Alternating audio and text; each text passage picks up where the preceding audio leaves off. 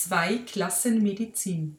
Zurzeit ist sie in der Regierungsbildung in Deutschland ein großes Diskussionsthema. Die Zwei-Klassen-Medizin. Zwei Klassen bedeutet, wir haben gesetzlich und privat krankenversicherte Bürger.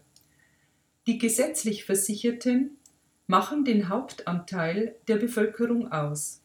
In den Privatkrankenkassen sind in der Regel nur die Besserverdienenden versichert.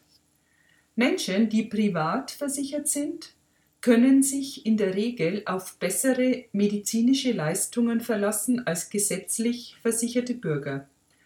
Es heißt zum Beispiel, dass ein privater Versicherungsteilnehmer kürzere Wartezeiten für einen Arzttermin hat, dass er gründlicher untersucht wird und dass er teurere Medikamente bekommt. Wenn man verschiedenen statistischen Erhebungen glaubt, dann haben Privatversicherte im Durchschnitt sogar eine höhere Lebenserwartung als Menschen in der gesetzlichen Pflichtversicherung. Ob dafür allerdings ein kausaler Zusammenhang besteht, kann bezweifelt werden. Privatversicherte sind nämlich im Durchschnitt wohlhabender und haben in der Regel ein hohes Bildungsniveau. Das könnte bedeuten, dass sie leichteren Zugang zu Informationen über gesunde Ernährung und Lebensführung haben.